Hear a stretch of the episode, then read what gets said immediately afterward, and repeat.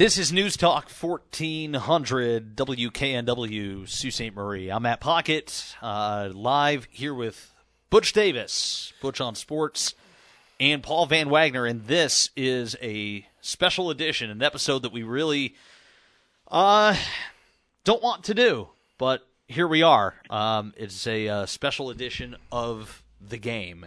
And uh, a little Context here um, on Thursday, September 29th, our friend and the host of this show, Scott Nason, passed away unexpectedly. Some of you, um, many of you have probably heard that by now, um, but for those who have not, uh, we lost Scott about a week and a half ago. As individuals and as a community, it has been a very tough week and a half for all of us. Um, when reading the obituary of our friend and the tributes that have poured out to him, it is clear to see the impact that Scott Nason has had on an enormous number of people in our area. At the same time, though, how can you sum up somebody that's touched so many lives in just a few paragraphs or, or even in a few hours? On this program tonight, we will try to do our best. Um, but it all, to be perfectly honest, falls short of encompassing the full scope of the wonderful human being that he was. Whatever we say, there's more, and there's so many layers to his life. Scott was a dear friend, a good husband, a terrific father, an entertaining broadcaster, an amazing community organizer and builder, and a person who spent his life trying to help the people around him in any way that he could. A massive patron of community athletics, Scott was the play by play broadcaster for the Soo Eagles of the NOJHL since the team moved here to Sault Ste. Marie. Rob Horn of the Soo Eagles will be stopping by a little bit later on in tonight's program. Scott was the athletics director at Rudyard High School for a year. He'd been a Soo Amateur Hockey Board member, a Chamber of Commerce Board member, and the Water's Edge Clubhouse director at Hiawatha Behavioral Health. He loved his job there. I remember he told me a few years back that he could see himself retiring from there down the line. He loved it. He loved the impact that he made on people's lives. Scott loved to speak.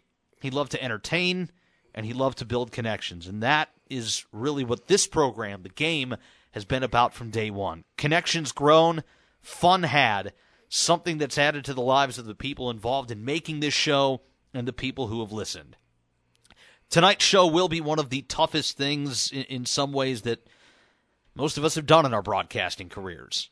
Um, we miss our friend very much. Many of us interacted with him and so many different ways over the last several years, and and this has been very jolting to us. Um, we're thinking of his wife Becky, his sons Vance and Liam, uh, and his entire family. They've had to process and understand this while planning arrangements that two weeks ago would have made less sense to learn about than waking up suddenly on the surface of an alien planet. Um, we love you all, and we're thinking of you. Tonight's show is a remembrance of our friend Scott Nason. We will probably laugh. We will probably cry. We may take commercial breaks.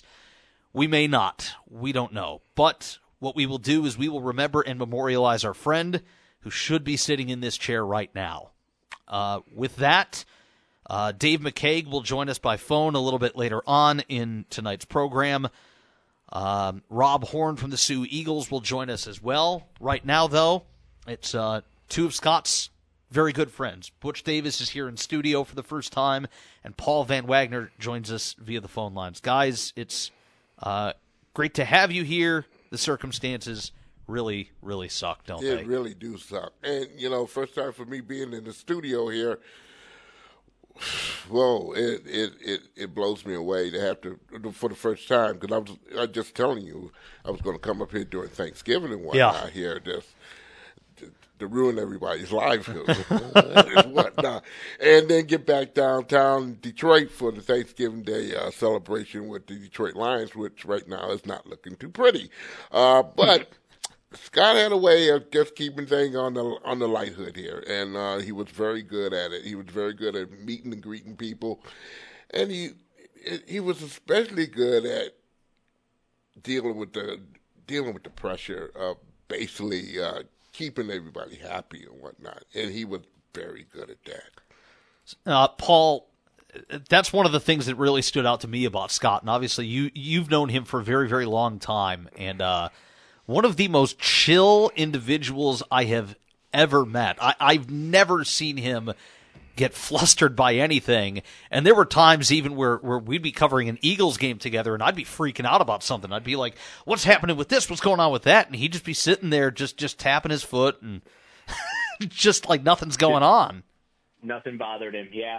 Uh, Matt, first of all, uh, I'm I'm sad that this is how you and I have to get together on Yeah. the air for the first time. Same. Um, Scott Scott always spoke very highly of you and uh, and and regarded you as as not only a colleague but a friend. Um, second of all, uh, if Scott sat in that chair for any extended period of time, you all should probably burn that thing. He spent four years in the Navy, and we're not really sure because it's been classified what exactly went on, but I know that there was some itching. that Destroyed took man. Okay, yeah, that that chair that chair needs to go. Um, God, oh man, Scott and I met. Um, we we had a mutual friend, uh, a gentleman by the name of Ed Crane, and uh, Ed and I used to go golfing together. And and Scott got out of the Navy, and Ed said, "I got a buddy that's coming back from the Navy, and uh, I think you'll like him."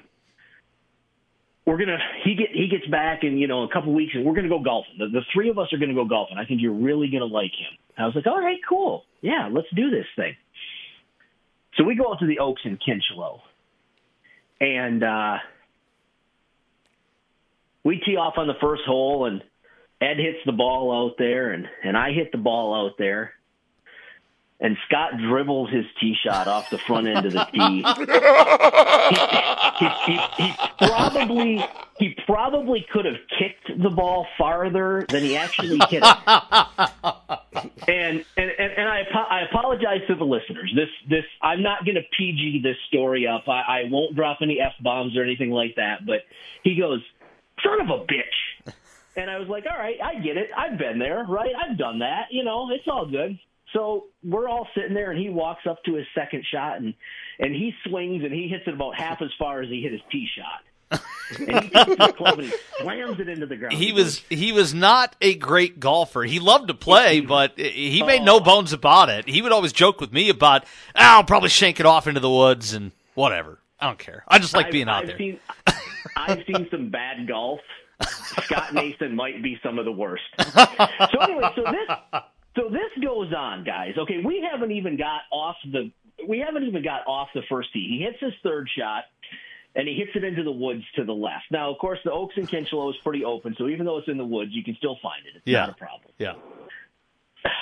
So he's going along and he's just he's tearing up that first hole. I mean, he's tearing up that first hole. I'm surprised Jamie Davidson didn't come out and kick us off the course because they didn't have enough sod to fix to what Scott was doing. He violated that hole, guys. I mean, it was like if there was if there was if if there was a a place where you could put a golf hole in witness protection, that hole should have gone there to stay away from Scott Nason. I this is bad. And the whole time he's he is just he is he is complaining and swearing. and I turned to Ed and I said, God, he is one whiny bitch. And Ed started laughing. Well, so we continue along and I find out now this is this is much later. So so we do we do the round of golf, and the whole time I'm thinking, man, this guy is just like, how the hell did he spend four years in the Navy? Like he is just, whew, man. So I find out farther down the line that Scott thought that the entire round of golf that I was judging him, which maybe I was, Maybe. that I and, and and that I was just this arrogant asshole. His words, Scott's exact words. Um, he loved to tell the story um, about how he thought that I was just the most arrogant jerk on the planet, and he never wanted to see me again. He told that he goes, "I don't, I'm not hanging out with that guy. He's an arrogant jerk." Fast forward, fast forward about three years, he gets a job working with the Evening News, uh, doing doing sports uh, sports uh, journalism, and uh, we were both at a Cedarville basketball game together just by happenstance. And uh, I walked over to him and I said, "You're Ed Crane's buddy, right?" And he goes, "Yeah, yeah, I remember you. We golfed together." And I said, "Hey, at halftime, why don't you come up? Let's let's talk high school sports." And he goes, "Yeah, okay, sounds good." We spent the entire halftime just cutting up. It was just it was us joking about like like we had been old friends for our entire lives, and from that day forward, um, he loved to tell the story about how I was an arrogant ass, and I tell the story about how he was just this whiny little thing out on the golf course. But you know, it's amazing how a friendship can be built even after that, and and and from that day on, anytime anytime we got on the air together, it was the most unprofessional crap that, has, that has ever been laid out on radio. But God, man, is that why fun. you didn't take my call last week, huh? Huh? Butch, the show the show is four to six, man. You can't call me in the middle of the show. I'm, I'm interviewing a, a, I have a, a special guest on Virginia Tech, and you you want to just talk? No, yeah, no, no, no, no, no. I apologize. Yeah, right.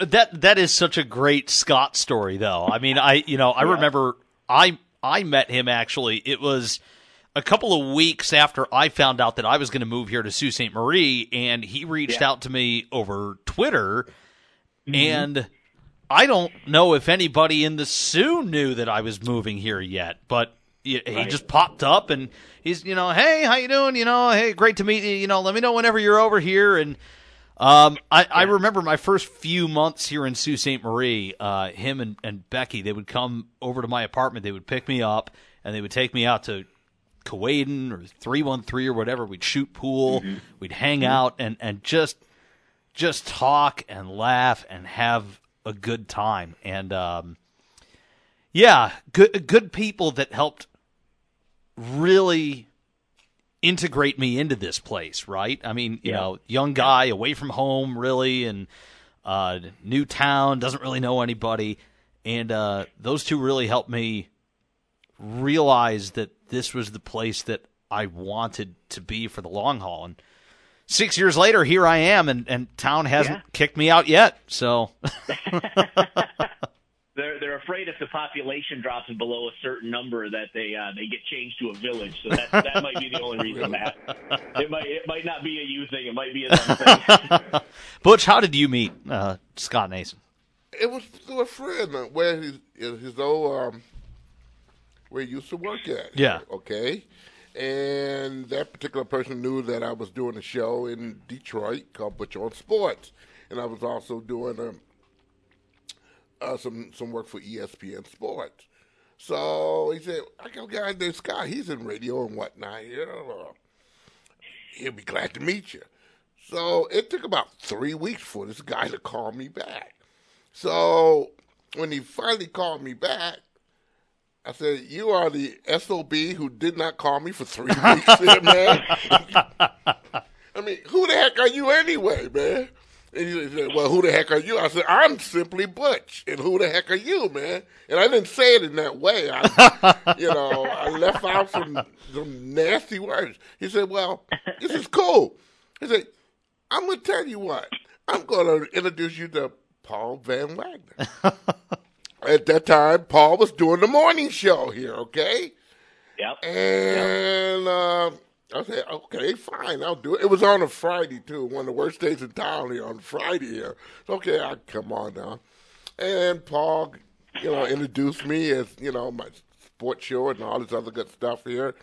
And the first thing Paul said out of his mouth was, "Is uh, well, who do you vote for, Michigan State or University of Michigan?" I said, not a damn one of them here. I go to University of Oregon, buddy. you know, we all just busted out laughing. Scotty loved his Spartans. He was a huge Michigan State fan. He was. He was also he was also a huge Chelsea FC fan. So when he was in the Navy, yeah. he was stationed in the UK yeah. for a while. Mm-hmm. He became a fan of that club. Now Chelsea is a super club. American Todd yeah. Boehly just bought them for three point two billion dollars. It's billion with a B, right? Bought them from Russian Roman Abramovich, who had bought the club in 2003. Yep. Now, when the club was bought by Roman, they were. Paul, what do you think a good U.S. comparison is? Because nowadays they're like the Yankees, but maybe, I don't know, the Jets?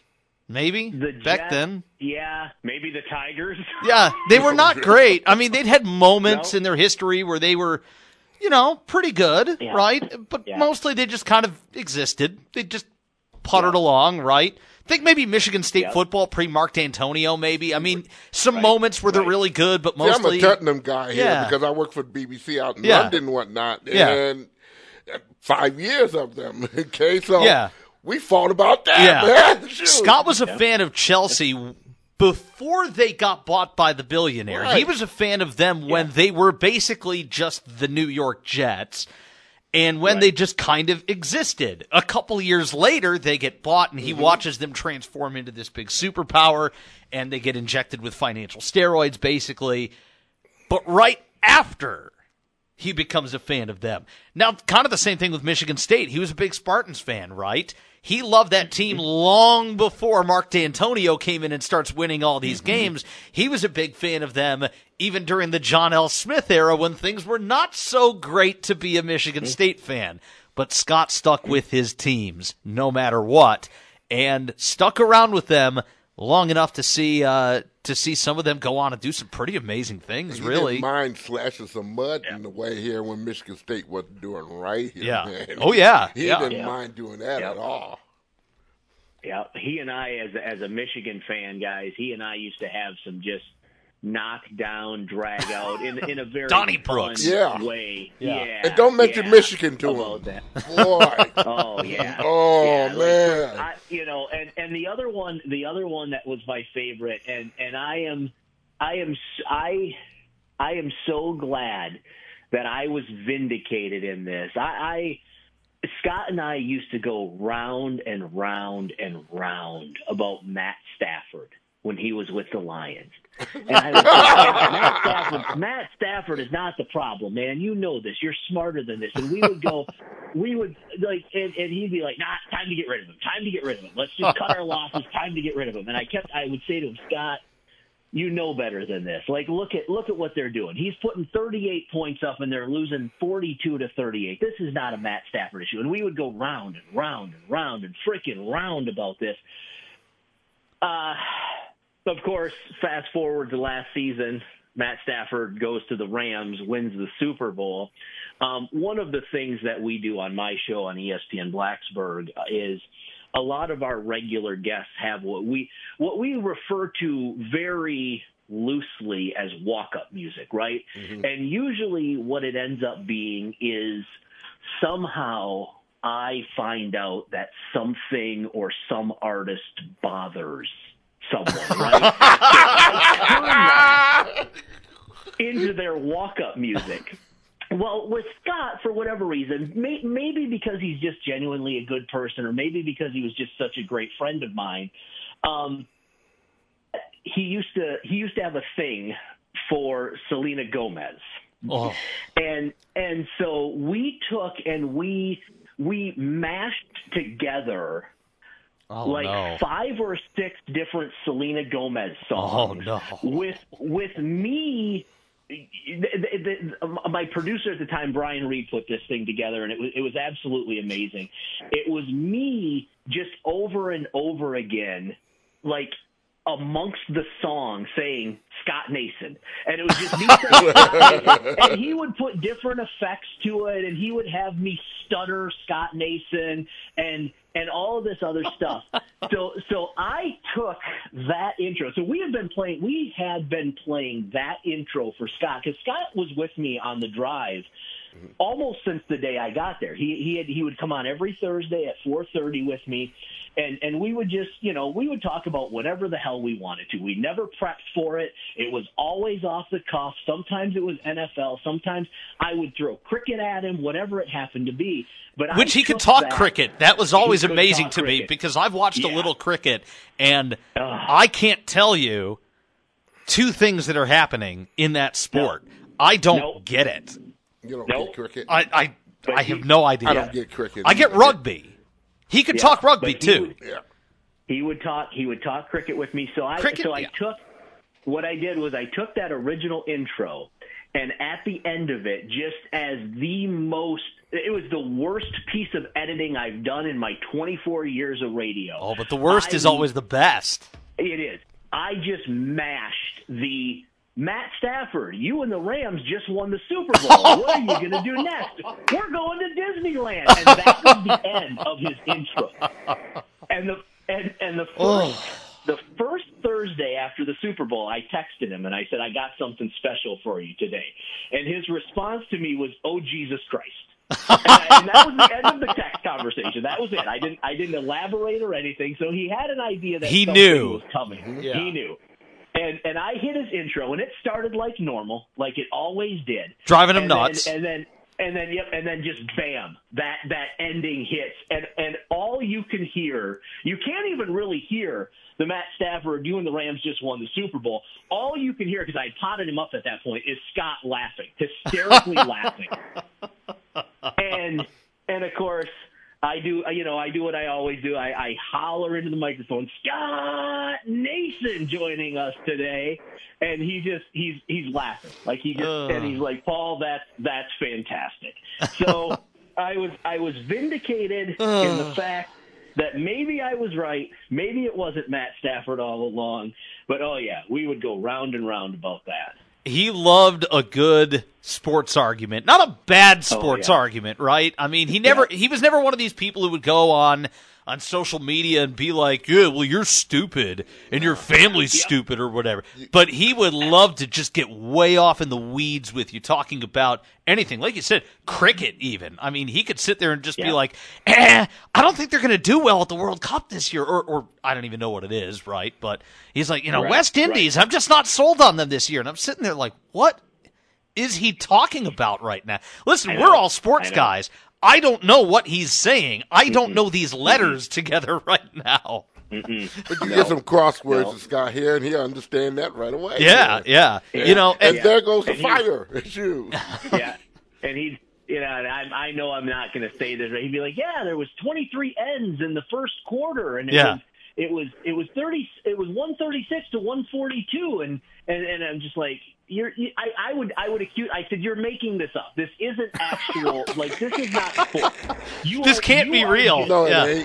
yeah, you are just saying words to say words, and these words don't mean anything. but you know what? One of my he'd like, favorite parts about him was you would go and look it up just to call him on his It was- bluff, and he knew what he was 100%. talking about. He already had. He don't- yeah. He had the information already in front of him. Yeah, and whatnot. yeah. I mean, he Yeah. he had just he had picked it up and he just knew everything. He really was an encyclopedia. I can get Scott. I can He aggravate was. him real hard Yeah. by talking about the Lions. I, I mean, I would bring crap out the wet wash here, man. Oh, and uh, I, boy, oh boy, shoot. I mean, that that's part of being a Lions fan, though, isn't it? I mean, other Lions fans crapping on the Lions, and Scott could give and take in equal measures in that area. He wasn't giving them Yeah. nothing. Oh man, yeah, he he did not like him some uh, some Matthew Stafford, but um, No, no.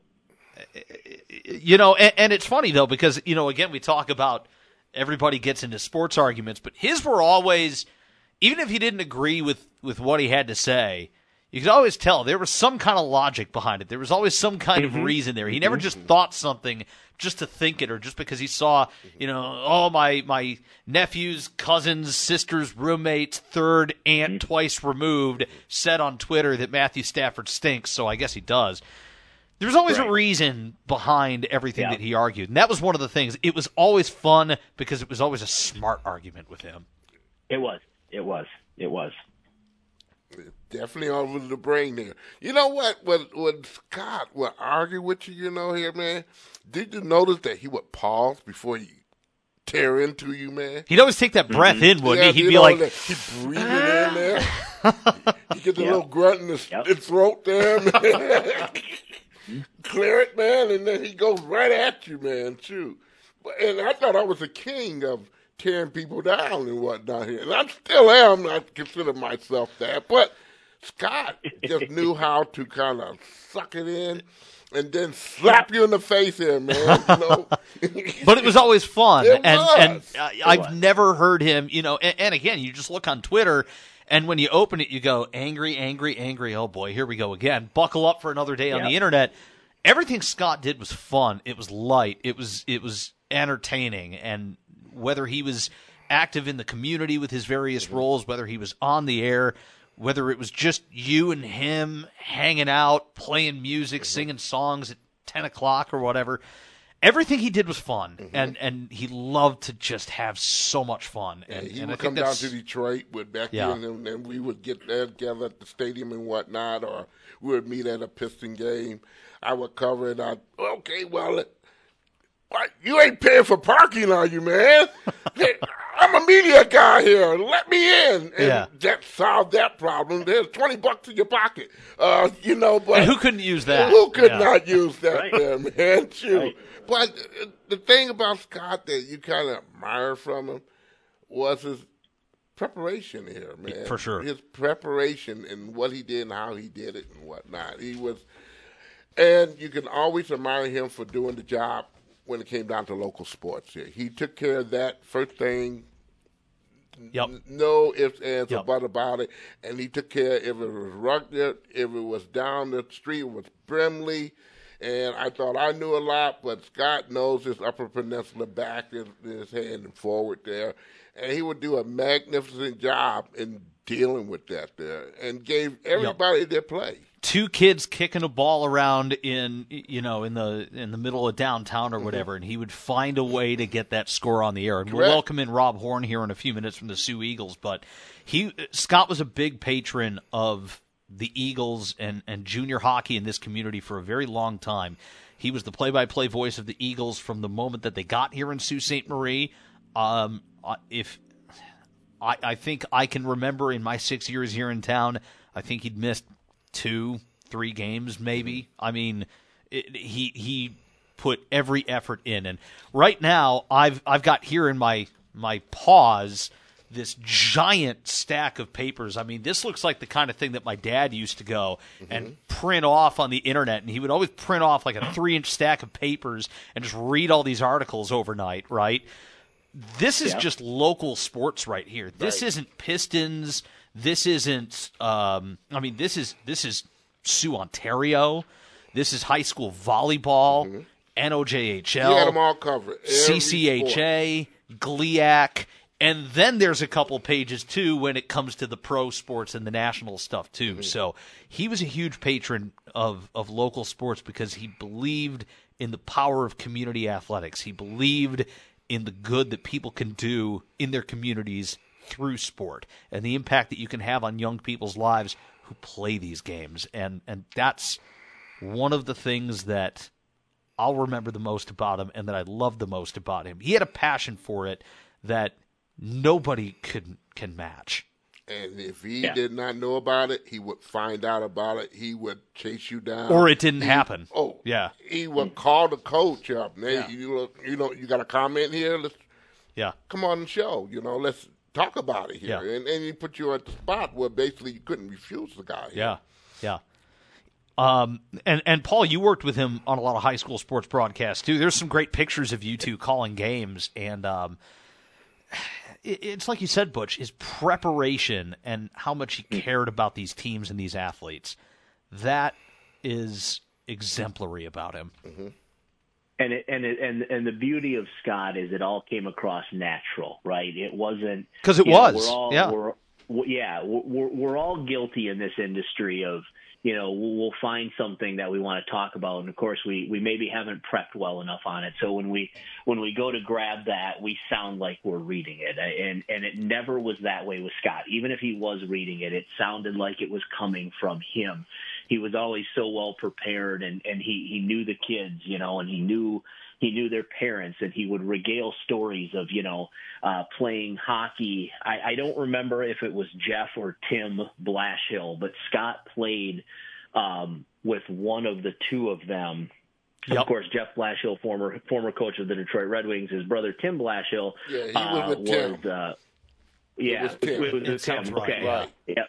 Yep. And so he would talk about how how Tim would always have to pick up the slack with Scott, you know, and and we were doing we were doing a high school game. It was Soo High versus Big Rapids, and Tim was coaching for Big Rapids, obviously at the time, and and Scott was just he was telling the stories, and it was you know it it was not flattering to him because I mean he was talking about how he wasn't you know really very good and how how Tim Blashill would have to pick up his slack all the time. But it was just it came across as so genuine and and and he did. He loved it. And and much like the golf even if he wasn't good at it you could you could see that for the most part it brought a sense of joy to him. Mm-hmm. Let me give you a little story here uh, about Scott in his younger days. I, I, I, did not know him then, right? I was born and raised in mm-hmm. Warren, Michigan. I went to Warren Cousino High School and uh, graduated in 2008.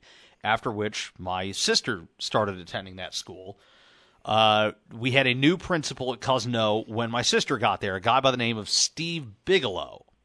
Steve is a native of Sault Ste. Marie, Michigan, who grew up mm-hmm. with Scott and I would, I, I remember after I met Scott, he he and and I can always I can picture his smile, I can picture his laugh, I can picture him with the hat standing there in that mm-hmm. press box at Pullar Stadium right now, and that laugh telling me about the days when when him and my sister's principal used to go hang out in the backyard uh, of of Scott's parents' house, and I think they used to have a burn barrel back there, and they used to practice wrestling moves on it. And I'm like, mm-hmm. Mm-hmm. that's Steve Bigelow. And I remember messaging yeah. Steve about it a, a, a, while later. I'm like, did you and Scott Nason used to practice wrestling moves in the backyard? And he was like, oh yeah, those were great times hanging out with Scott. You know, we man, we were such dorks back then, or whatever. I mean. I, am trying to picture my sister's principal, you know, as as my sister's age at this point, and uh, it, it's. You're gonna owe her some it's, money. Yeah, it, it's such a small world, though, isn't it? I mean, it it, it really is. Yeah. Mm-hmm. Um, and, and, by the way, Steve has done very well for himself. Now he's the superintendent at Bay Area schools uh, and has been there for a nice. while. So, um, but yeah, him and him and Scott used to just hang out and fool around in the backyard way back in the day. So that's you know just just that image of a young Scott and a young my sister's principal just hanging out, pretending they're Macho Man Randy Savage. That's. and I used to play against that guy here, man. To another friend. Great. Yeah, yeah. Matt Pocket, Butch Davis, Butch on Sports, uh, Paul Van Wagoner here on News Talk 1400. Um, we will welcome in Dave McCaig in just a little bit here, and Rob Horn of the uh, Soo Eagles NOJHL hockey team, uh, who worked games with Scott Nason for many, many years. And uh, again, if you're just joining us, this is a special edition of the game here on News Talk 1400, an edition that um, we want to do right for our friend, but at the same mm-hmm. time. Um, you know, we we don't want the occasion of of having to do this because uh, we lost our friend Scott Nason uh, a, a, week and a half ago, and um, like I said at the top of the show, guys, it's been difficult, you know, to to to come up with all of this, but it all comes back to this is a great guy. Mm-hmm. This was a great friend. He was a great community member, and um, it it sucks to lose somebody like him. It sucks to lose a friend. Mm-hmm. It does. Paul, thanks for joining us here. We will uh, we will let you get out of yeah. here. And uh, uh, again, if um, uh, Scott's uh, visitation is tomorrow at C.S. Mulder Funeral Home from eleven to one, um, and uh, the funeral is right afterwards at one o'clock. I know there's a lot of people in town who will be stopping by to pay their respects to somebody who gave so much to all of us individually.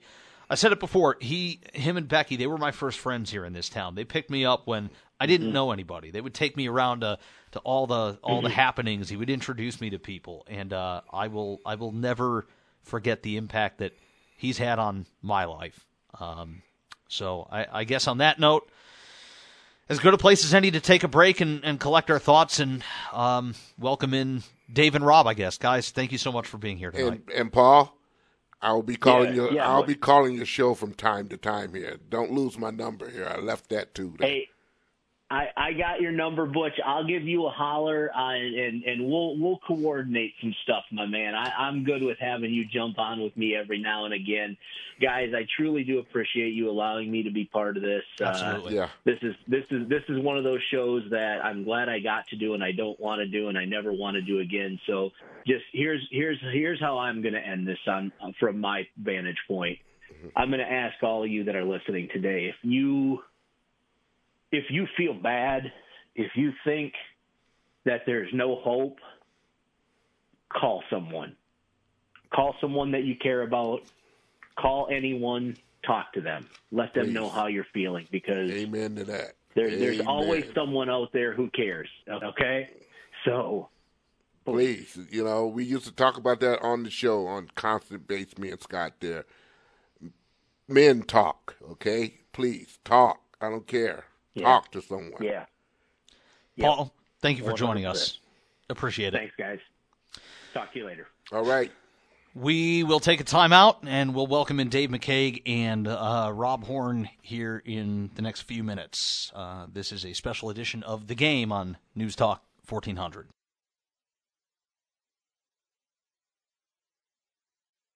This is News Talk 1400 WKNW Sault Ste. Marie. Matt Pocket here uh, on a special edition of the Game Sports Show with Rob Horn and Dave McCaig now joining us via the phone line. Gentlemen, uh, a very good evening to you under pretty lousy circumstances.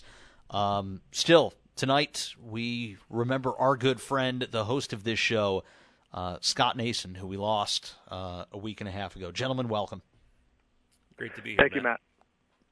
Dave, um, you've done this show with Scott for quite a while now across oh any number of different platforms, right? Radio, podcast, video. Um, you guys have uh, produced quite a bit of content together over the years, so I'll let you start with um, you know your memories of Scott Nason. I know we just talked off the air.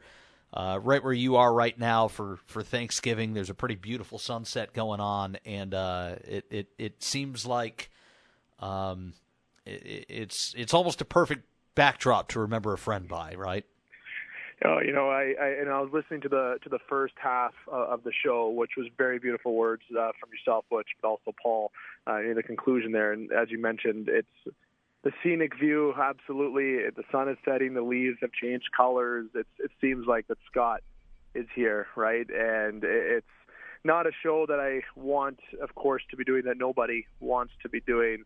Uh, obviously, given the circumstances, but with it being the the Thanksgiving holiday, you know, the the thing is with Thanksgiving is remember everything that you're thankful for and appreciate everything that you're thankful for. Uh, and obviously, I'm extremely thankful for the friendship that uh, I had I had with Scott uh, and still do have, no matter what. It, it's uh, it's something that's that you that's it's still very troubling to think about. Uh, it's uh, as I said at the Eagles game on Friday that uh, myself and Rob were part of the moment of silence um, in the ceremony with uh, Scott that we brought up. Uh, I'm pinching my left arm routinely, and my left arm is permanently. I can feel the pinches permanently because it's. I still can't believe it. It's it's shock. I know tomorrow is the visitation, and that's it's each day has just been uh, an absolute battle, um, and it's it's certainly the, the the way that I'm looking at it and talking with you, fine gentlemen, tonight. It's uh, obviously a picture perfect, but given the circumstances, that's where it's dark, right? It's I wish that Scott was here, and uh, everyone, a lot of others do as well. Of course, he was a big part of a lot of people's lives. He was massive with mine, as you just uh, uh, mentioned there. Him and I actually, you know. It's, the thing is, I can still hear him in my head say, reminding me every time before we go on a recording.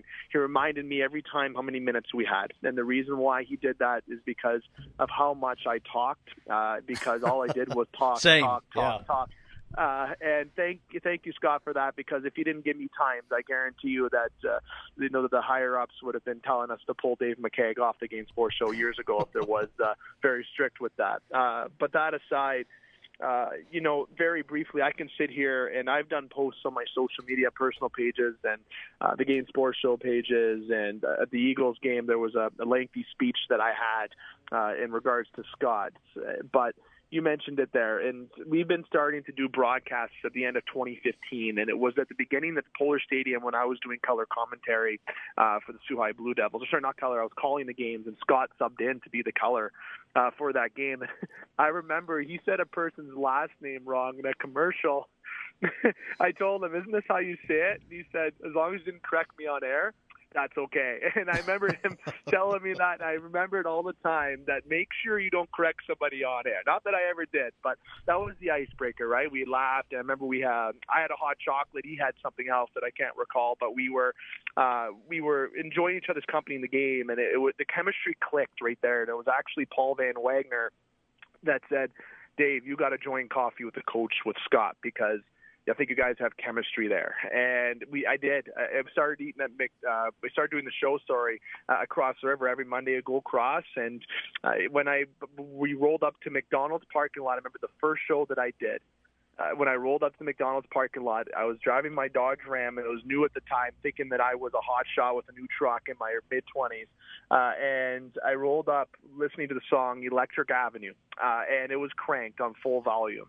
And Scott was laughing. He said, I wouldn't expect anything less. And when we came on air, he introduced me for the first time. The first time I ever been introduced on the show, he said, the one only Mr. Electric Avenue, David Kegger McKegg. Each time he introduced me, it was always David Kegger McKegg, uh, but he said Mr. Electric Avenue, and that's where it stuck. My friends listened, they tweeted about it. It was it was great, and that was probably the official start of something that just grew into an amazing platform that was the Game Sports Show. You know, obviously we went from McDonald's all day breakfast to to a restaurant locally in Soo, Michigan, and then we were in studio at the respective station we were at that time, and then we transitioned over, uh, obviously, to uh, Sovereign Communications and the ESPN 1400, and now the News Talk 1400. So it all grew from 2015, Matt, right? And that's where you know, I started doing Sault Ste. Marie Ontario podcast at the end of 2016 because he told me, Dave, you talk so much, you should have your own show. Okay, and that, and I remember I ate up a whole show. My first show was one hour of me venting about the Toronto Maple Leafs, and I remember when not hard me, to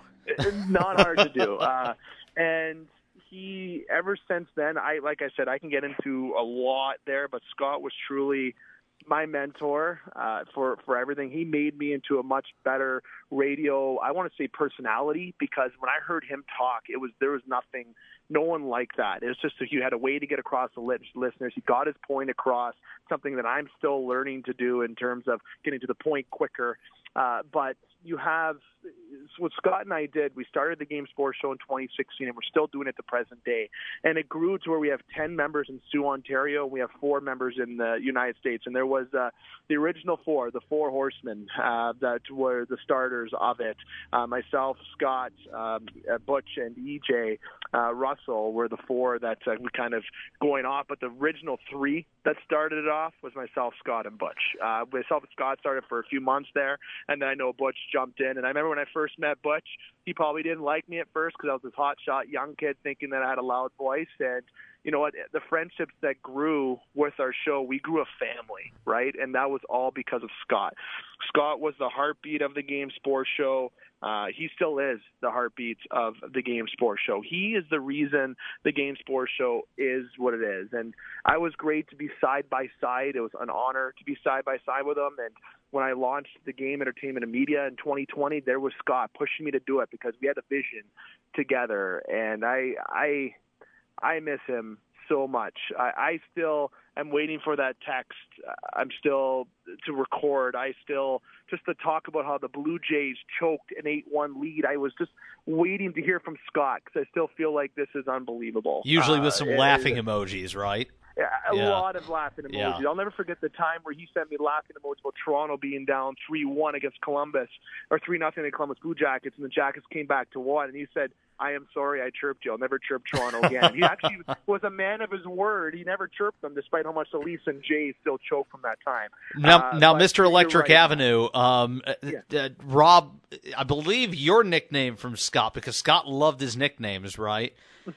color commentator extraordinaire, and he would always lean into the extraordinaire, wouldn't he? It was uh, color color commentator uh, extraordinaire, or um, we've got uh, pink in the rink night and our and our uh, our vet our vets night that we have that we would auction off our Yep. jersey. So I was the Very popular night, yeah. auction daddy.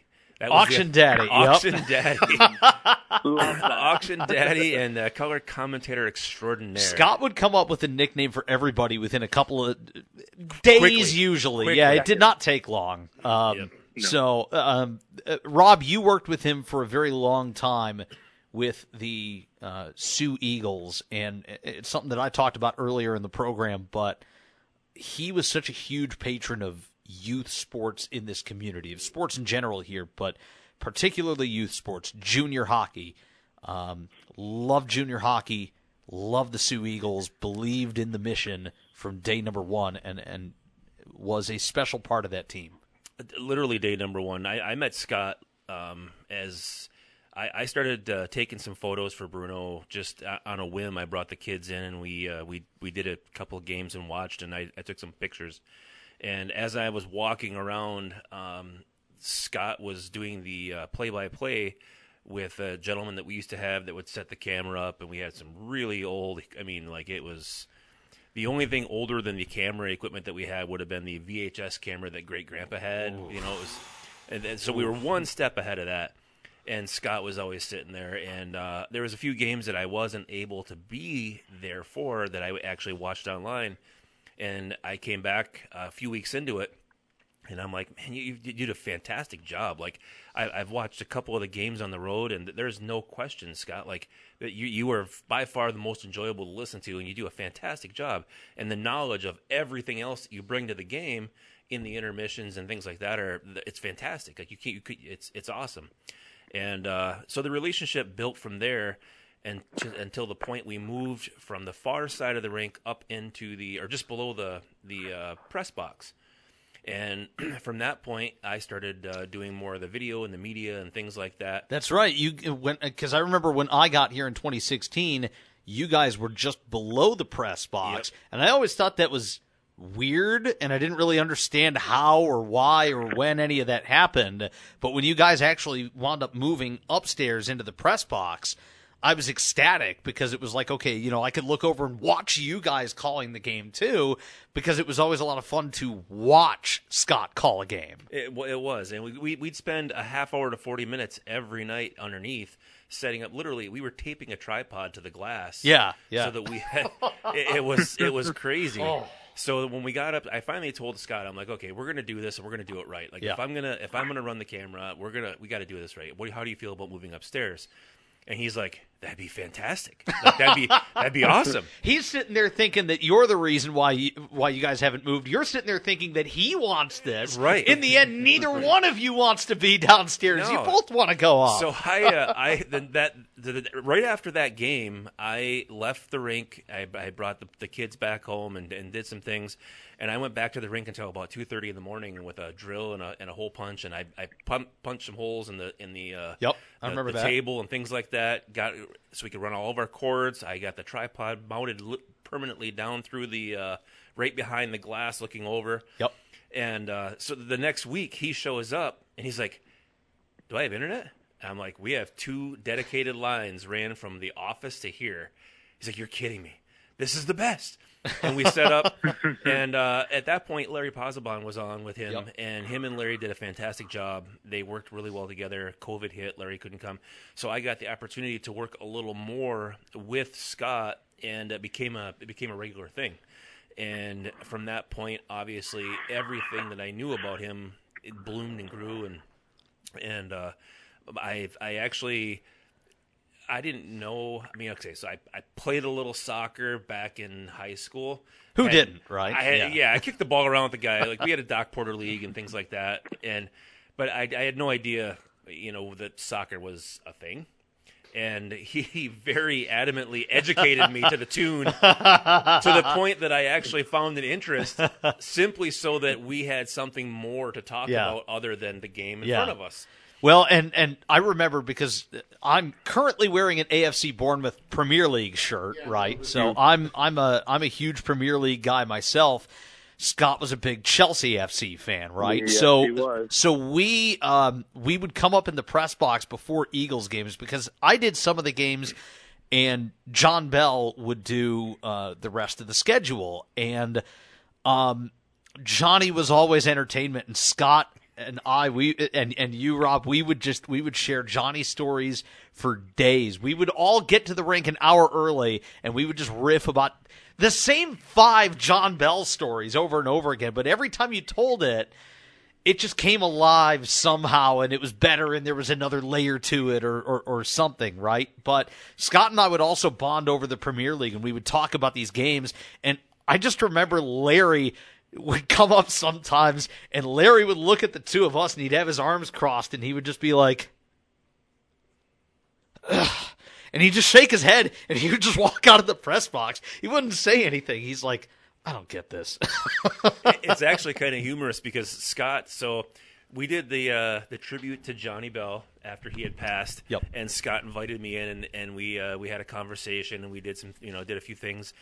And the very next game that we had, that Scott and I called, that we, we were together, he uh, I walked in, I started, I set my stuff down. He said, "Hey," he says, uh, "Are are you ready for this?" And I'm like, "Am I ready for what?" He says, uh, "I threw the pretzels away." I'm like, what are you talking about? You threw the pretzels? He's like, Johnny brought those up here eight years ago. Yeah, so says, uh, so, they so were- folks, a little story here about about John Bell's pretzels. Right, there's a cabinet in the press box at the Pullar that Johnny, who who those of you who have been in town for a while, you know Johnny, right? And and Johnny put a lock on this cabinet and kept the key. This is a city cabinet, right? And he wrote a note. There's a handwritten note that was on that thing for years saying, This is not your property. Stay out in capital letters, right? And he would keep Cheetos, he would keep pretzels. Those pretzels, when I got here in 2016, those had been expired for about a half decade already, right? They uh, they went they went up in 2015, I believe.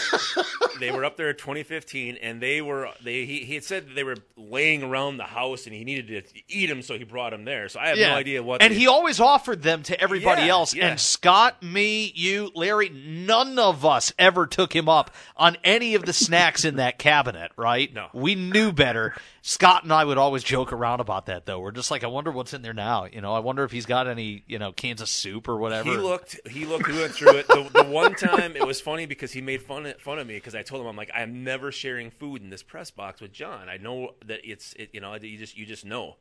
And uh, every year at Christmas time now it's kind of a, a thing.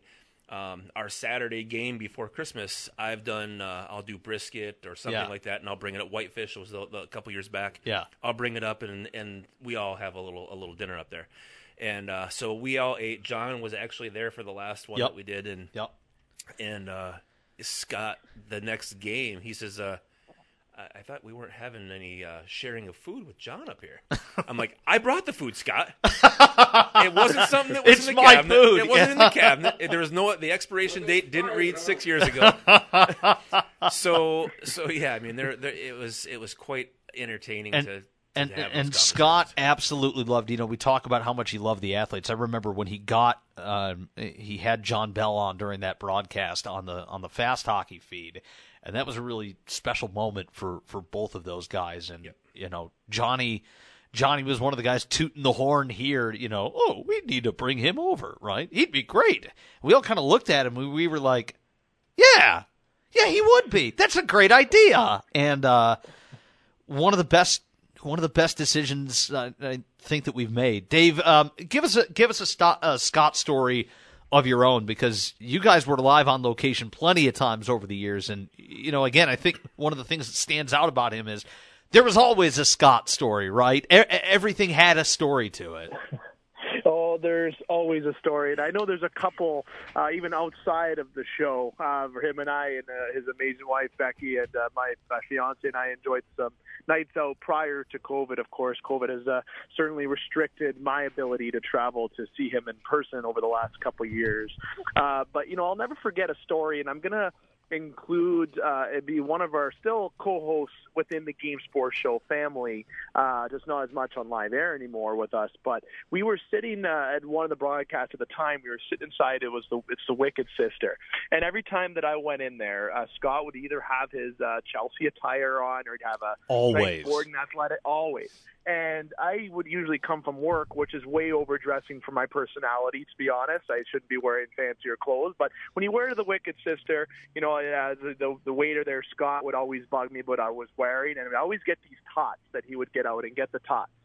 So we're recording on air, myself and Scott. We're we're going back and forth, and we're in the second hour of the show because the show's always been from six to eight, and we were in the second hour. The bar uh, at this time usually it was busy from five thirty until about seven thirty, and then it started to slow down a little bit there. So I always got there five thirty, so we could see some of the regulars. They they loved our content, and we're sitting down and we're actually having our round table, but we called it cross table at that time. And I don't uh, don't know, I can't recall if Butch was on this edition or not. But myself and Scott, we were talking, and there was some guy, and I'm just going to name him as some guy right now, was sitting at the end of the bar where we were talking about shootouts and the, and the NHL. We all know how much Scott loved his shootouts. Okay, and I know Rob, you brought that up on the broadcast uh, on Friday. You know, he there's not if there's anybody who dislikes shootouts.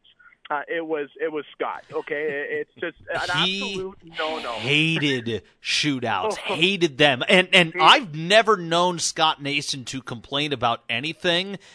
Every single time a game went to a shootout, I could hear him from across the Pullar press box going, "Ugh, uh, "You know, it's my favorite time of the night. Uh, why don't we just play the game?" end in a You know? tie. Yeah. He said he'd rather end it in a tie. And this, Yeah, uh, yeah. this gentleman that we, this gentleman's named E.J. Russell, someone Yep. that we brought on. He's yelling from the bar at Scott saying how shootouts are great. okay, Scott is sitting in the table, Steaming. He actually didn't even look at me. Okay, we're on, we're talking on live radio here, and he says. Are you kidding me? A- he gets in a debate with this guy across from the bar, live radio, cuts me off, which is awesome. I love it's great. And Scott's heated, like his his face is red. He's holding his his uh, beverage, if you will, a little bit tighter, and he's yelling. And there's this guy wearing a, a Cleveland uh, baseball team shirt, yelling at Scott about about shootouts at the time. Uh, then we fast forward, and then I show up on location, and Scott said, "We argued so much, Dave. This is the guy I was yelling at. He brought him on the show." Uh, so, so he, at first, where I thought there'd be an, un, an, an unlikely friendship grew there, and that was Scott's personality. Right? That's a lot like the story with Paul a little while ago, where Paul talked about they went golfing, and Scott was like, "That guy." The next time they talk, instant best friends, filled up an hour on the air. filled up. And like when he and I remember when he brought on EJ, I was a little jealous because where am I going to get the talking time between EJ and Butch now with, with Scott?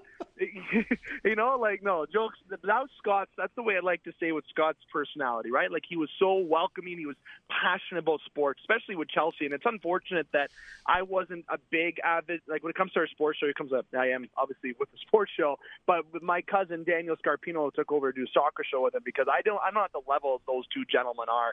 Uh, but he was very passionate about Chelsea. But uh, his his the way I like to look at it, and I said this on Friday, Rob, in my speech. There's a lot of quotes I said, but I said I wish I wish there was a way to know you were in the good old days before you actually left them.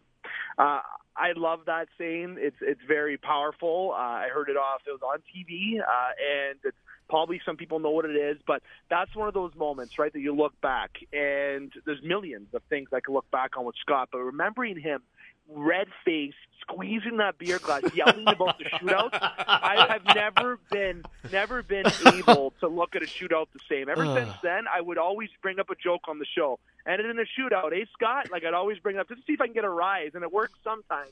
Uh, but uh, you know, eventually he said, "I'm just over talking about it," you know, because he just it's so it was so not entertaining for him. we get a game we get a game dave where the shootout was inevitable we're down to the last few seconds and we're the, the clock's rolling off and scott would have a, a, uh, a beverage sitting in front of him he would turn and fire it half full into the trash can Well, I mean, and I, you, you just, side of Scott you never get to see because he's he was always you know he was very professional. It was always it was always, but he there was But he sees those penalty shots and he just gets furious and sees red. Oh yeah, he like he. I've I've watched twice. I, he would turn and fire a half full glass into the trash can, and I'm like, was it that bad? He's like, no. He's like, it was actually really good. I should have started two hours ago.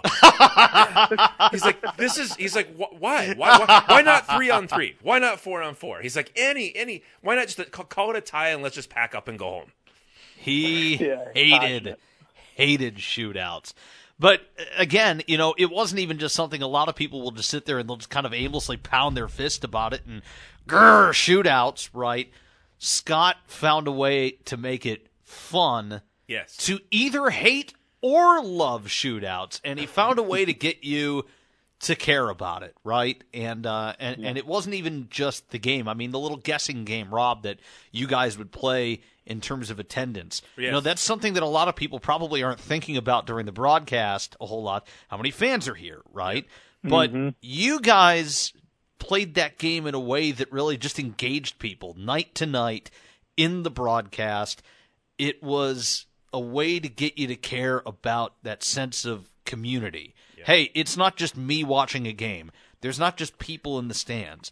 This is a sense of community that's come together to build and support this thing. he he he had a way of making everybody who was either in the building listening to the broadcast we, we had fans that were they would lis- they would be sitting in the stands with their headphones in Yeah. listening to his broadcast and you feel important listening to Yeah. it and and and that's mm-hmm. something that is so tough to do as as any kind of broadcaster to engage your audience and make them feel not just that they're there not just that they're watching it but that they're a part of this thing Well, and even it goes well well beyond that because even the players, and I'll tell you, Yep. so for me, I mean, I've had a lot of great moments and a lot of good times, but the absolute highlight for for me and and Scott, in my personal opinion, was the night that him and I got to broadcast uh, my son's first NOJHL start yep not Yep. only did we sit there and he could see the excitement in my face as they announced him as the starting goaltender that night,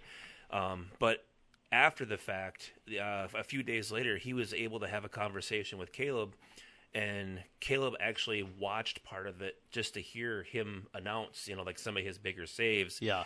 and he's like, it, it, he said it's it's like watching an NHL game, Dad. He's like the, he with the excitement in his voice, and s the, the the what Scott brought to him in the conversations that they've had about not only his play but the effort and so on and so forth, and just everything he gave him from his perspective. That to me, that was bigger than the game because as a dad. I mean, there's nothing more important than watching your children succeed and you know build build you build that life.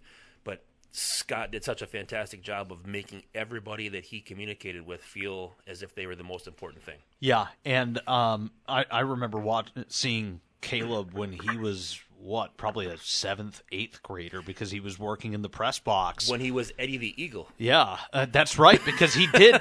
he used to come up and take the eagle head off, and uh, and and I'm like, this kid looks like he's six, right? And uh, you know, but you know, I, I remember Vance and Liam, they would come up to the press box too. Yes. And, you know, he would involve people who, you know, parents of players who would come in from out of town. Scott, uh, you know, I mentioned at the top of the show here on News Talk 1400 WKNW Sault Ste. Marie, I, I remember reading the list of accomplishments and the one thing that just screams off the page at you and again it, it's how do you encapsulate a person in a couple of paragraphs? You can't, right? I mean, you try to give them, you try to give people a glimpse of who this person was as a totality, right? The thing that's always stood out to me about Scott is community, building mm-hmm. relationships, growing relationships, getting people involved in something and and helping them feel like they've got a part to play in this, right? Like this thing is going to succeed, whatever it is. This thing is going to grow. This thing is going to help make people's lives better, whether it was in his professional life, whether it was as a broadcaster, whether it was as a family man, right? Whatever the case might be, he was going to give you a sense of of belonging and responsibility that you were going to help make this thing what it was. That's one of the things I love the most about him. Well, and there's no question, like in everything that he did, whether it be at a, at a high school sports game, um, at a broadcast here in the station, at a broadcast out of the Pullar Stadium, or you know, like I say, I repetitively talked shop with him, not only just hockey, just in general, down at the clubhouse. Um, the work that he was doing down there with uh, with the the folks that he had coming through the door was it, it, was you, you can't you can't measure the amount of good that he was doing there with those folks. Um, and he he yeah. just he had a way of making sure that it, which is it's just crazy to to not have you know that involvement from him anymore because he uh, he made everybody any anybody he had, he had contact. I mean, like I say, our press box, as you know, was full of. We had Johnny Bell, we had yourself. Um, at times, we had a couple of, of others that had that had popped in to, to fill in here and there. Uh, but for the most part, you know, like the, the shirt, the, the, shirt, there was myself and Larry Pozzebon, um, you, Johnny Bell, and uh, my son Josh, who uh, he has played the music essentially for the last decade for every game that the Eagles have played that he's been able to make it to. I'd say I remember him as a little tyke, but he was always taller than me. He so. was. he's actually he's been pretty tall for quite some time.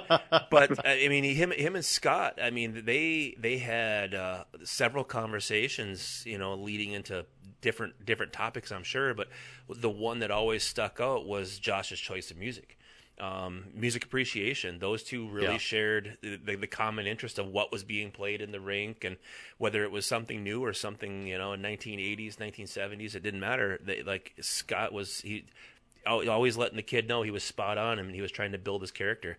So yeah, you just you're gonna like I say you're gonna miss the guys.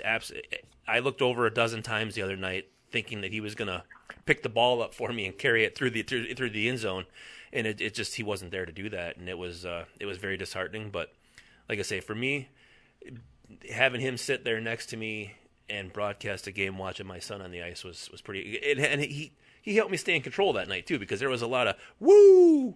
like, he, he, he kept reminding me that oh, he's still learning how to do this. You know, like, I know how to do it. It just it's with the circumstances. Uh, yeah, well, yeah. You see, yeah. he was down there, yeah, right? Yeah, that, that those yeah. dad circumstances. Yeah. So uh, no, no, there's there's just not going to be a. It's gonna it's gonna be a long time before I think everybody's able that's in that's been involved to find that that cog to put back on the wheel so that we can get it turning again. There's no question. I mean, whether it's uh, the, the three of us, the five of us tonight that are that are here on the phone, and it, it's uh, those gears. I, I personally think that we all need to come together as a group and make sure that what he started to build, we we picked the ball up and carried it into the end zone for him. Matt Pocket, Rob Horn, and uh, uh, Dave McCaig here on the Game Sports Show uh, on News Talk 1400. Again, as we remember our friend Scott Nason, who we lost a, uh, a week and a half ago. Uh, visitation tomorrow at C.S. Mulder Funeral Home is from 11 to 1, uh, with the funeral immediately after. And boy, that is just so odd to say. I mean, it, it, it just seems like these words don't go together in a sentence. Like there's some grammatical error here. And uh, you know, if you type this into a computer, your computer would just shut down and be like, "This is crazy talk," right? But but here we are, and, and tonight we remember our friend, and uh, he was, um, I think, one of the nicest things that you can say about a person. Right? He was a good person. He cared. He cared about the people around him. He cared about his community. He cared about the place that he lived in. Um, he cared about his family. He cared about his friends. I don't really know of, of too many more positive things that I can say about a person than that. I mean, ultimately, you know, whatever else we do, I mean, those are the things that I think a lot of us want to be measured by. And uh, he passed with flying colors in all of those. And that's what makes it so tough. For for a lot of us, I'm sure I'm sure Dave included. Um, I mean, obviously we had more conversations with Scott than just on the on the broadcast. I mean, I was uh, two to three times a week just contacting him to you know, have a, have a conversation about life or the little things or our next broadcast or what we had going on or something that we needed to add to the program or hey, do you want to do you want me to get a coach or somebody to come up and have a have an interview with you?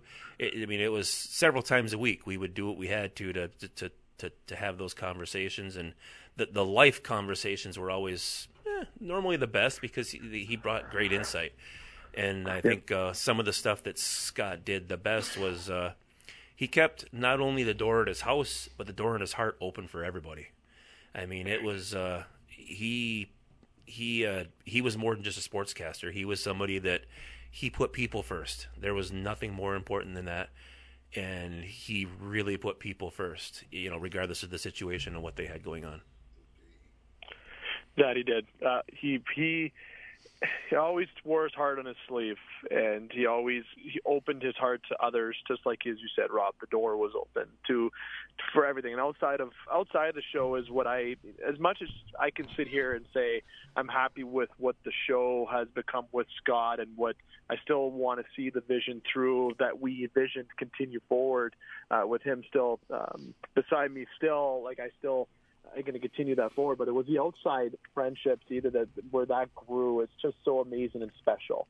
It was to the point now where he was actually going to be the officiate for mine and my fiance's wedding next summer, and I he was excited about that. Then you plan about okay, we can finally come across the border to do shows in the studio. Uh, I can finally have him here and show him the T Gem office that I have uh, constructed at the house. You know, for the game entertainment media that we started. Uh, it, it's all those things that you plan and you know like i i'm gonna always treasure what he brought forward because if it wasn't for him i wouldn't have been able to meet yourself rob yourself matt butch. Um i knew paul sadly jokes aside uh he used to chirp me all the time. I played for the eagles. Uh when i played for the eagles i never had someone chirp me so much in my life but jokes aside i um you know i i true i truthfully feel uh, like I've been able to meet people uh, through him that I've developed such strong friendships with, and I, I finally got to meet you uh, on Friday, Robin. I heard so much positive about you and Matt. I know I met you a few times prior, but Scott always talks so highly about us uh, and friends and people. Have you ever had or heard him talk negative about somebody? I No. can't find that in my. I No. can't think. Like, there's not a circumstance. The only time he ever talked negative was about the Tigers or Red Wings. Okay, like that was the only negative that would ever come out of his mouth. He loved his family. He loved his wife. He loved his friends. And you know what? But the Lions, of- ah, I just, I just Right. don't get what they're the doing Lions. right now. I can't believe I forgot about the Lions. I can't believe I forgot about the Lions. But many people, right, walk in and out of your life, but only true friends leave footprints in your heart, and that's what Scott is. That I could. The definition of Scott, there's not enough words in the dictionary. Uh, anything encyclopedia, nothing. There's nothing out there that will measure for what Scott brought forward as a friend, a contributor in the community, uh, and just what the true definition is of somebody with uh, with friendship and loyalty as well as love. Like it's uh, as you said, Matt. It's I can't believe there seems to be a grammatical error here. As I said, my left arm is still feeling those pinches since a week and a half ago. This is um, unbelievable that uh, this is a conversation that's happening. But even a show that we're doing right now, this isn't enough. You and myself, five others, as well as hundreds of other people, can bring forward positive memories of Scott. And the way that I people will go through it different ways and as we proceed forward mine will be to look out the vision that him and I had together and as the crew had with the Game Sports Show and and just to make that'll be the piece of him that'll always be with me and with us because he left his mark on so many people. And as I said before even on Friday how lucky am I or how lucky are we that uh, that we have something that makes saying goodbye so hard? Uh, and that's every day has been such a uh, since it's happened has been unbelievable. Like I'm speechless, and I'm not speechless ever. Uh, and it's just been difficult, but with the way he's touched everyone's life such a positive way, and how how involved he was in the community. That's something that is, um, as I believe you said on Friday, Rob, and you can correct me if I'm wrong. You were going to go in the recording. You were saying that you have to put paper towels on your feet because of the foot, of the foot, uh, the feet, uh, the size of the foot on the recording and the broadcast. wrapping my And you did a wrapping my feet in toilet paper. Yeah, I've never know what? heard that one before. Got to fill the shoes somehow. Got to fill the shoes. Wrapping my feet in toilet paper. And you know what? You did a great job, Friday. I know Scott would have been proud, but the way he was, uh, how he was with everybody, um, he's uh, truly going to be uh, I'm really missed. Dave, thanks for joining us here on this evening. I know it's Thanksgiving in Canada, and uh, we will we will let you get back to that. I hope it was a magnificent sunset for you too. I know we started off uh, talking about that, but um, we really appreciate your time here uh, on this special edition of the game that we really wish we didn't have to run, but um, but we are running tonight for our friend Scott Nason. Dave, thank you. Thank you. And you know what, Matt? The sun actually just set over the hills, uh, and not I, that you cannot write. How That's to poetic. Show.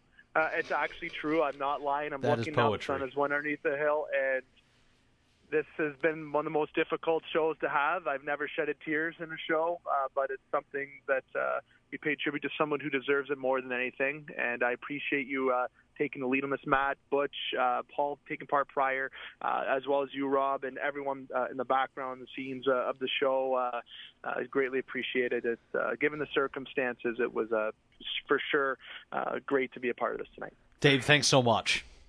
Yes, thank you. We will take a quick break. We will come back and wrap up this episode of the game uh, here on News Talk 1400. We'll welcome back in Butch Davis and Rob Horn. I'm Matt Pocket. Uh, thanks again to Dave McCaig and Paul Van Wagoner for joining us via the phone line here on News Talk 1400.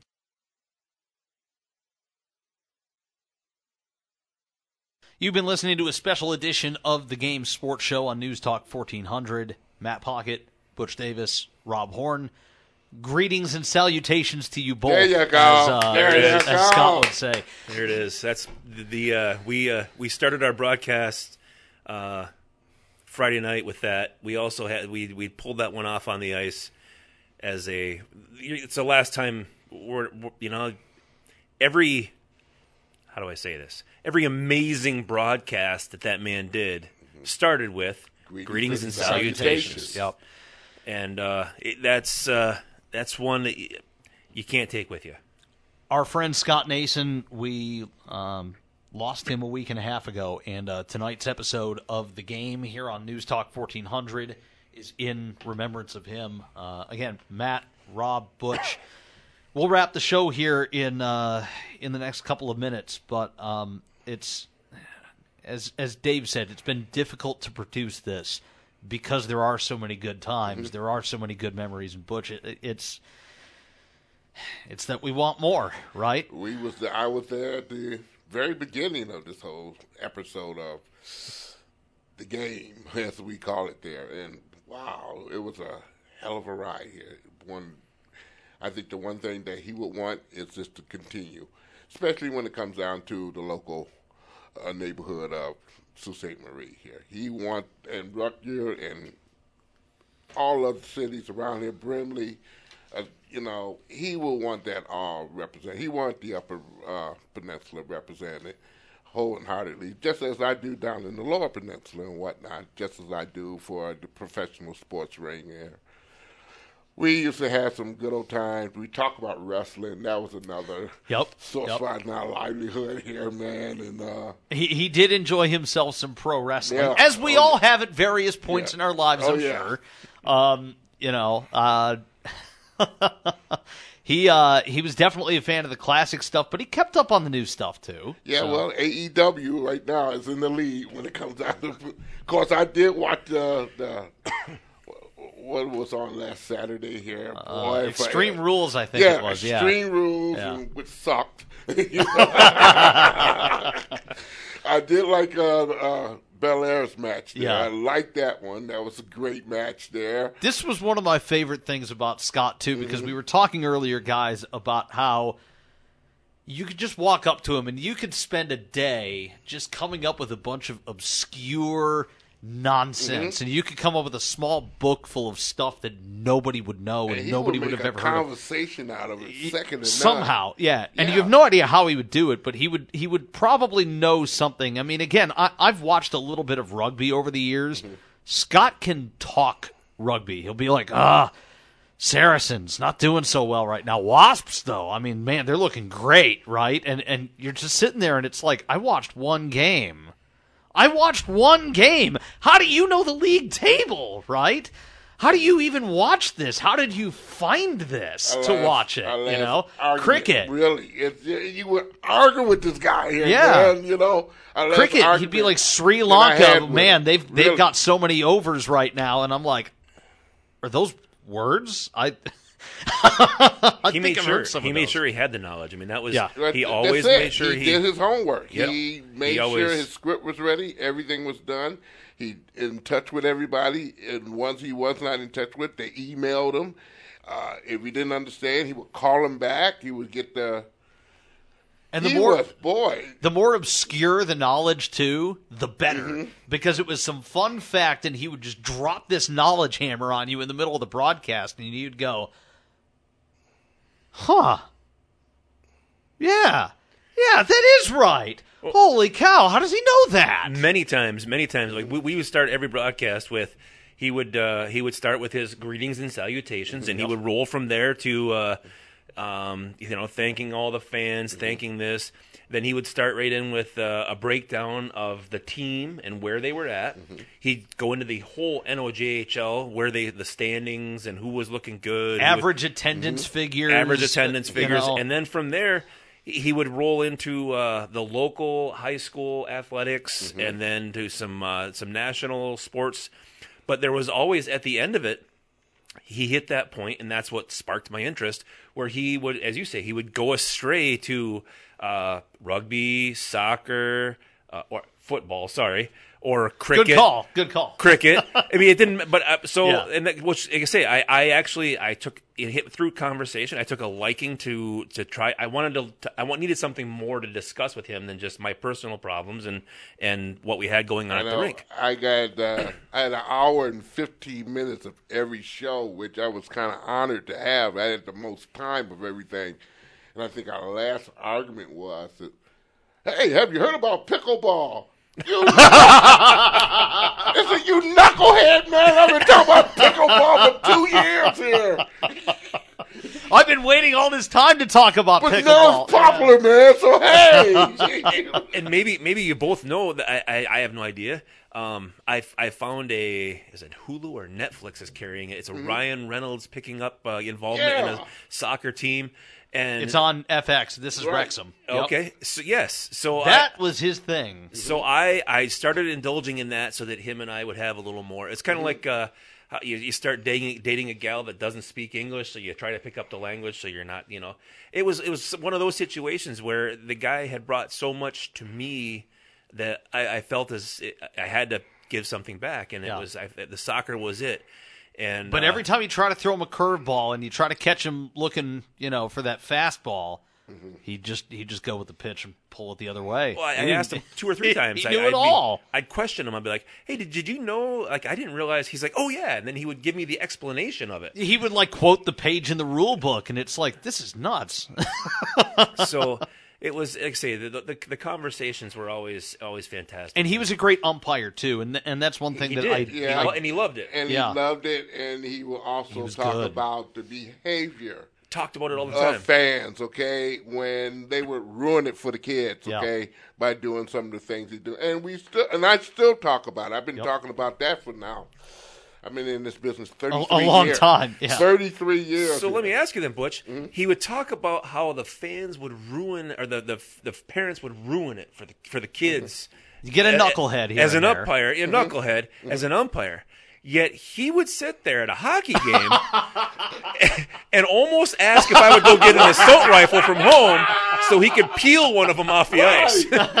so I mean, there were more than once he had like um, I was leaned over to my knees over the glass, letting him know exactly how I felt before I was on on air. Did you hold your pepper here, bud? No, as, as, soon, as soon as as soon as I was on air, he was really concerned because there was more than once where I, I full well let him know that they were just yeah, like they should have went up to Not the car, great, got the yeah. phone, and because they were missing off. But is immediately like I got on the air and he looked at me and I looked at him and I'm like. I, I, he brought me here. I got to do this guy mm-hmm. justice. Mm-hmm. So I, I turned it completely, uh, you know, a 360 but more than once like he would we're going to take a break and he'd flip it over to whoever was back at the studio mm-hmm. and he would give me the Are you oh, kidding come me? Come on. Like That's the that's worst. blatant. Yeah. Like he's, if Johnny Bell was here, he'd be all over him on the air. He, he wouldn't even care. And mm-hmm. and Johnny did. I And he mean, did. I, I remember a few times. he was a cowboy. I remember a few times where I was just like, "Oh no, oh Johnny, no, no, no, no, no, no, no, no, no," you know. And and then Scott and I would, you know, he would call me up or he'd shoot me a text message and he'd be like, "Oh boy, Johnny Bell in prime form last night, right?" I could hear you guys back at the station. Right. I, I would hear you guys back at the station because Yeah. I, I had a headset on, so I, we were all following Yeah. the same play. Mm-hmm. And I would look over at Johnny, and I'm thinking, they're thinking, I'm like more than once. I'm like, you could see him just steam oh, I'm going to give this guy a hug when we're done because he's saying exactly what I'm thinking. you know, I mean, if, a little less vulgarity, but he's, he's saying exactly what I'm thinking. I'm not going to accept that. That call stinks. And then, of course, you you hang out with Scott after the game for a couple of minutes, and you trade a couple Johnny Bell voice uh, voice jokes, and and you know it was it was so funny because that's another guy that we loved and we miss. And um, One of the things we wanted to do is do a show uncensored here. From 11 to 2 o'clock in the morning. where we really Safe- safe harbor, right, Eleven yeah. to two o'clock in the Yeah, morning. then we you realize just show you out, realize yeah. it's the same time that like all the women's home shopping network See? they switch over to adult products. so we could probably get we could probably pull that Oh, off. we just uh, we get some sponsors. oh, right? let's let's bring We- this back in here, guys. Eve, I can see 'em now. Let's bring let's bring this back in but here. no, no, but- for for real, Scott. I say there's more. You knew you knew that things got bad when we would start packing things up, and Scott would stop everything he was doing. He'd look at me. He says, "Okay, that one. If you just started screaming over the glass, Rob." I wouldn't have said a word because that was probably some of the worst refing I've ever seen in the building. And I'm like, oh, okay. but you know what? there was a But he was conversation. passionate about referees and Yep. officials. Yeah, absolutely. And Yep. especially when it comes down to fans Yep. doing what they do. Yep. Because that's the- that's one of the hardest Yeah. jobs in town here, man. Yep. Well, one of the one of the best ones was the night that, and I don't know, I don't think that you were in, involved with us yet. Um, so we had a, we are playing the Thunderbirds, of course. That's the cr- That's a pretty heated rivalry. that's the right rivalry, And, he loved getting up for those games too. Oh, And- yes, and they yeah. were big games for the fans, for the broadcasters. and normally you have, as as you guys all know, when you have bad refing, you have one set of fans that's happy and mm-hmm. one set that's not. So this night, unfortunately for the refs, they had everybody mad. Both, I mean, the the fans were now friends. It was getting ugly, and uh, if you notice now, when you go into the Pullar Stadium, they may have just changed it in the last little bit. All the trash cans were now leashed to the metal handrails Oh. because as we're sitting there, no. oh yeah, yeah, we're we're watching trash cans get heaved over, and I looked over at him, no. and he's like, he looks at me, and he, like say, I know you can't see it's a radio radio picture, and he puts his hands up and gives me the, well, and I'm like, so, well, what, Scott? He's like, and that was the one time I actually heard him go the direction that I loved, and he's like. It's You know, not been he- good. He's, he's like, if, if you've got one set of fans that's happy and one that's not, he says, normally you can kind of reel it in and be like, you can't see everything. It's just one of those games. When everybody hates you, yeah, when, he's like, when everybody hates you, he says, not only is it going to be hard for the refs to get out of here tonight, he's like, but you've obviously done some some really bad and bad things. and ultimately, ultimately though, what does it all come down to? Right, providing the right structure Mm-hmm. and the right environment for these athletes to go out and compete according to the rules, And and, tell that the was truth. thing. Yeah, Tell the yeah. truth, you and, know, and that was the there's thing that no- he valued. cut no corners with telling the truth there. And when you have a kid, and that's the most enjoyable part of my job, really, is when you talk, sit down and talk to the kid or child here or girl, and they ask you, "What did you have to do to get into this business here?" Well, you know, they don't believe that the crap that you got to go through in order to get where you're at and where you're going. And I'm not talking about the crap that you got to kiss somebody's woo woo, because that's not happening with me here. But the extra work that you have to put in in order to fulfill a show. Yep. If it's a two-hour show, that means you're preparing for four hours Yep. to get it ready, and people don't and people understand will that never dedication. and people will never hear 50% of your material. No. And Scott would put in he wouldn't put in 4 hours, he'd put in 5. I'm holding Oh, 5 More hours. than that, okay. I, I'm holding 5 hours of content right here in my hand from from the show that he did a couple of weeks ago that that's still Yeah, here in the it's- studio. It's and incredible. I, I Friday, There's dedication. Friday and- night- Yeah. Friday night, I thought, you know what, I'm gonna I'm gonna give this some time because I know he'd. I mean, normally I would get to the rink and all I had to do was I just had to, you know, Join on in, I just huh? had to be sexy and sit there and talk. Power on, here we go, and right? uh, yeah, and he he had everything ready to rock and roll, and uh, I was glad that I was not working that day because I spent a good portion of my afternoon just trying to mimic a fourth of what that guy did, and I know I didn't come close. Mm-hmm. I might have hit, I might have hit the ten percent mark. Mm-hmm.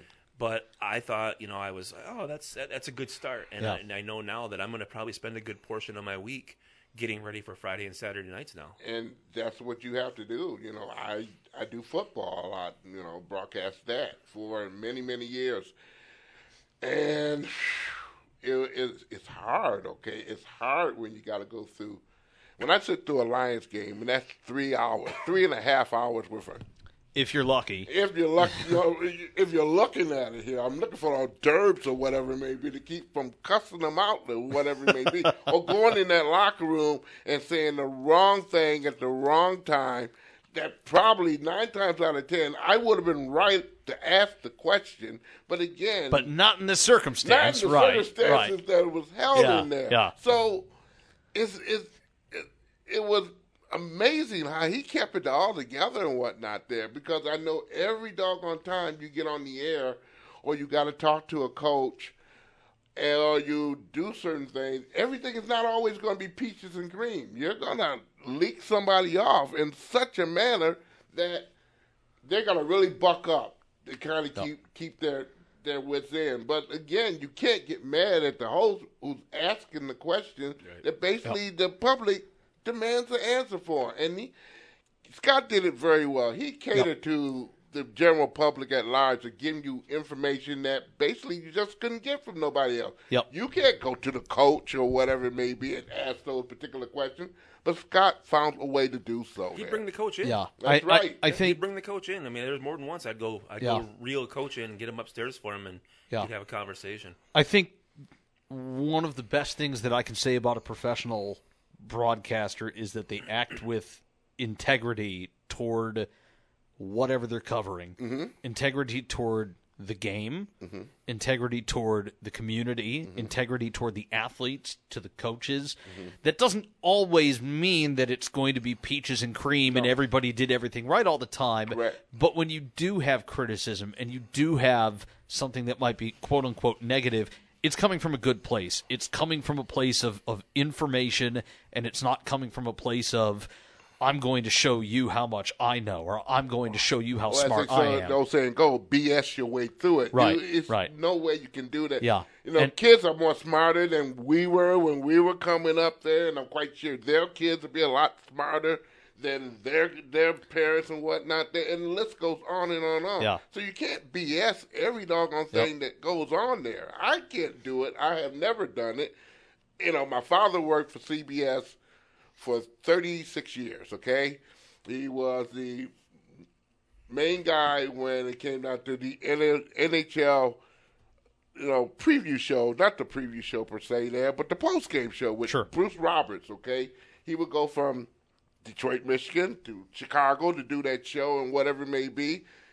And he would come into come back and tell me when he get home, maybe that early that Monday morning or something, driving all the way from Chicago back to Detroit and say, you know, the coaches really don't understand what we're doing. But again, we look at the post game shows of these days and ages there. Very bombastic. Exactly, Yeah. okay? And so they're Scott was not a bombast no, he guy. wasn't. He It was, not You get straight down to the point. You give the scores. You get the interview. It, you don't sugarcoat any doggone thing. But again, you can't BS your way through it. And Yeah. and these days and times, we see so many shows that basically all about bombast and fluff and right? How can we give a rise to someone? Okay, which you don't need. No, I and I agree, and um, I I think we'll wrap this show here in, in just a couple of minutes. As again, it's a remembrance show tonight for our friend Scott Nason, who hosted the game here on News Talk 1400 over the last several years, and um, uh, again, um, there's um, different things that you can do to to contribute here in the community, here locally, to his family, um, and and in memory of Scott. I I, I think one of the things that you can do is be involved. Be involved in people's lives.